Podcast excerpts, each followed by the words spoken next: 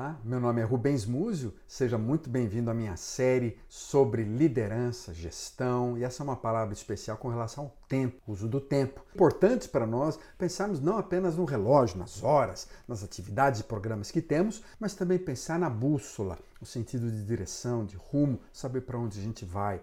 Me parece que quem administra melhor o tempo, quem cuida melhor da sua vida, aumenta a sua produtividade, faz mais coisas em menos tempo, maximiza, tem uma direção clara, sabe para onde está indo, tem prioridades. É importante então a gente olhar para as prioridades da nossa vida. Há prioridades pessoais, há prioridades familiares, há questões espirituais, há questões de trabalho, há questões de vida, do corpo, da saúde, das emoções, há uma série de questões que você precisa avaliar, se autoconhecer melhor para que você encontre um equilíbrio nas 168 horas da sua semana, nesses 1440 minutos que todo mundo tem todas as semanas. Para isso é importante você pensar em prioridades. Além de um senso de propósito, como eu já falei, é importante ter prioridades claras. Quais são as suas prioridades? Compare as diversas áreas da sua vida, tudo aquilo que você faz durante a semana, Faça o exercício de somar todas as atividades durante a semana que você faz, desde a cozinha até um dentista, um médico, o carro, as coisas da família, as coisas de trabalho. E pense: você está vivendo segundo as prioridades mais importantes ou somente cumprindo aquelas que são urgentes, que lhe trazem pressão? Você sabe quais são as coisas mais importantes. Você sabe quais são as coisas que talvez tenham mais sentido na sua semana e que você precise priorizar?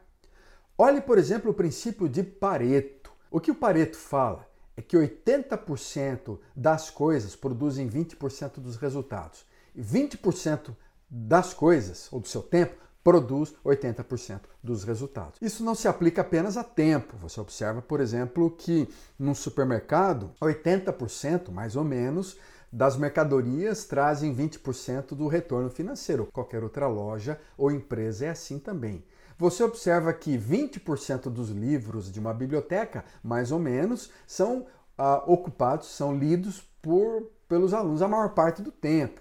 É assim que acontece, da mesma forma com o tempo da semana. Há algumas horas nobres, valiosas, coisas preciosas. Aqueles horários da sua semana varia de pessoa para pessoa, alguns manhãs, outros tardes, outros noites. Aqueles horários nobres aquelas horas mais valiosas, que você rende, que você produz, que você tem mais criatividade, que a sua mente está mais em full power, você tem mais ideias, mais entendimento, mais energia. Observe esses horários e use o melhor, as coisas mais importantes para usar esse tempo, para aproveitar bem essas horas nobres. Aplique o princípio de Pareto, procurando separar o que é mais importante na sua vida e colocar essas coisas mais importantes no horário mais nobre da sua semana.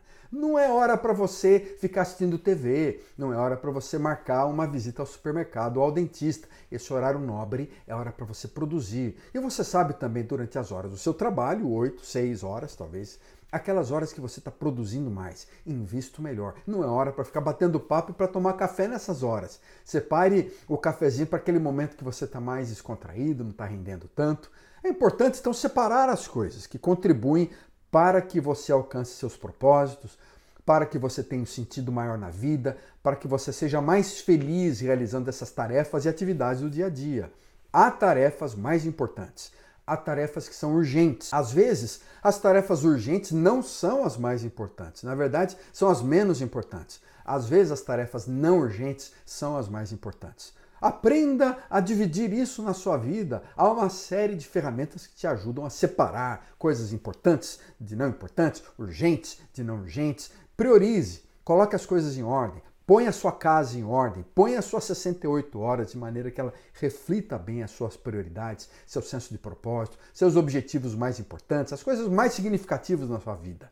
Então, traga prioridade à sua agenda. Para isso, você vai ter mais clareza, então, para olhar para essas 168 horas da semana, para olhar para o seu mês com o senso de prioridade, de alvos, de coisas importantes a serem feitas pessoalmente, familiarmente, emocionalmente e profissionalmente. Além disso, ao planejar a agenda, é importante você dar aquela olhadinha no final da semana para a agenda da semana seguinte. Olha no domingo à tarde, no domingo pela manhã, o que você precisa fazer durante essa semana que é fundamental. Anote isso.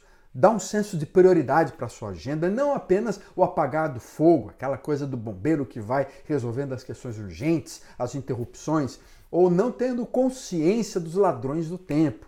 Então estabeleça algumas prioridades para a semana. Olhe também para o seu mês, gaste uma, duas horas no final do mês. Pensando no mês seguinte, o que é importante você bloquear? Quais são aquelas horas nobres da sua semana que você não pode ter interrupção, que você precisa se concentrar? Não é hora de responder e-mail, não é hora de ficar sapeando nas redes sociais, surfando na internet. É hora de você fazer aquilo que é mais importante. Esse tempo vai render mais para você. Essas horas vão te dar também liberdade para você fazer coisas extras um tempo que está rendendo menos e ter mais horas livres, inclusive, durante a semana. Procure não se ocupar com aquelas coisas secundárias, aquelas rotinas urgentes, aquelas rotinas que são acachapantes, às vezes derrapantes da sua semana, seus ladrões de tempo, naquelas horas mais fundamentais para você pensar, refletir. Olhe então também para a sua agenda trimestral. Olhe para a sua agenda anual, uma vez a, a, cada seis meses, observando aí uma tarde, uma manhã, um sábado pela manhã, você dá uma caminhada na beira de um, de um lago, você dá uma passadinha aí atrás do jardim da sua casa e pense no seu semestre, a partir dos seus sonhos, dos seus propósitos, de quem você é, para onde você deseja ir, de um senso de felicidade, de transcendência na sua vida para que a sua agenda reflita a sua pessoa, quem você é, para onde você vai.